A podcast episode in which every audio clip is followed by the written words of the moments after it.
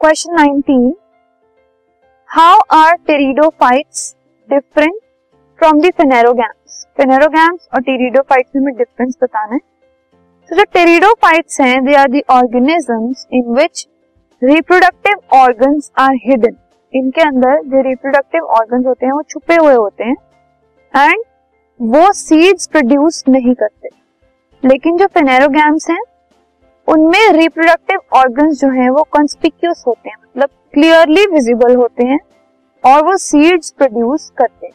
So this is the basic difference between pteridophytes and phanerogams this podcast is brought you by Hubhopper and Shiksha Abhiyan अगर आपको ये podcast पसंद आया तो please like share और subscribe करें। और वीडियो क्लासेस के लिए शिक्षा अभियान के यूट्यूब चैनल पर जाएँ।